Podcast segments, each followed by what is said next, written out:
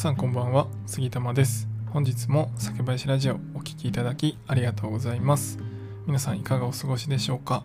えー、今回はですねスパークリング日本酒を開栓する時のコツというものをお話ししたいと思います。結構ですねスパークリングの日本酒吹きこぼしてもったいないという経験がある方もたくさんいるんじゃないかと思います。え今回はですねそのちょっとしたコツをお話していきます。このチャンネルでは日本酒を知らない方にも日本酒をちょっと身近に感じていただけるように日本酒の選び方やエピソード日本酒の銘柄紹介などをテーマにお話しします。ということでですね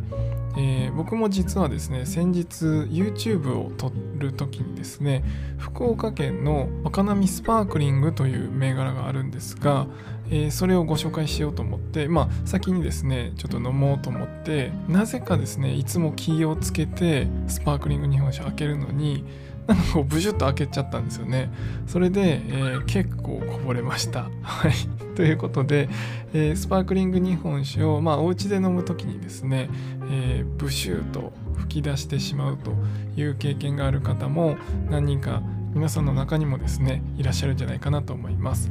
で、えー、スパークリング日本酒は基本的にはゆっくり開けるんですけどゆっくり開けるっていうのはちょっとずつ動かしていくのではなく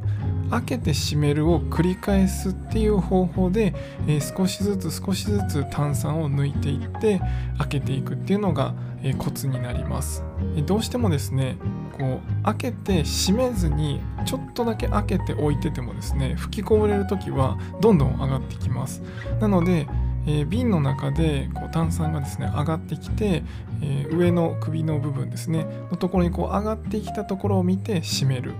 開けて閉める。開けて閉める。っていう風にこう何回も何回もですね、えー、開け閉めを繰り返してちょっとずつちょっとずつ開ける距離をですね多くしていくと。いうような形で、え、開けていくのがコツになります。結構ですねものによっては例えば、え、活性濁りといった銘柄とかになるとめちゃくちゃですね中に折りあの白い部分ですね濁りの白い部分が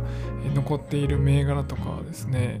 本当に吹き出ます。こう上にブシューと飛び出る噴水みたいに吹き出る銘柄とかもあります。なのでですねまあそういうものは、えー、1回開けるだけでですね10分ぐらい10分以上ですねかかるっていう銘柄もあったりします。なのでですねまあそこはあの辛抱してちょっとずつ辛抱強くですね本当にちょっとずつ開けていくっていう方法しかありません。はい。そのそれ以外の方法はですねいろいろ穴を開けるとか、えそういった方法をされる方もいるんですが、まあ、そういうのは結構飲食店さんとかですね、えそういうこうすぐ消費されるようなそういうところではいいんですけどやっぱりあの家で飲む時ってまあお一人でね飲まれる方も多いと思うんですが、まあ、そういう時にこう穴開けちゃうとですねもう炭酸抜けちゃったりするので、まあ、そうではなくてやっぱりこう線をね後でまたもう一回できるようにっていうふうに考えると、えー、ちょっとずつ開けていっていただくという開ける閉める開ける閉めるを繰り返していってください。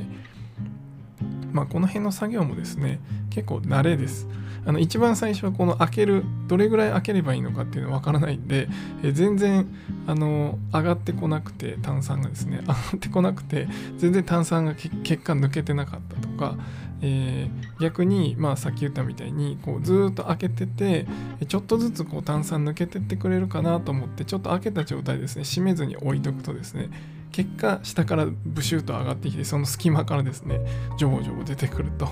いうところもあるので、まあ、その辺はですねこう何回か挑戦していただいて、えスパークリング日本酒楽しんでいただければなと思います。特にですねこれからの夏の季節ですねスパークリング日本酒はかなり爽やかに飲めて、えー、暑い日にぴったりの日本酒になりますので是非スパークリング日本酒これから飲んでいただく時に、えー、開けて閉めてで覚えておいていただいて美味しくもったいなくこう出てしまわないようにですね全て美味しく飲んでいただければなと思います。では今回は以上にしたいと思います。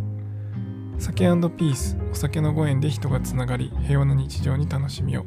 お相手は酒林ラジオパーソナリティ杉玉がお送りしました。また次回の配信でお会いしましょう。良い夜をお過ごしください。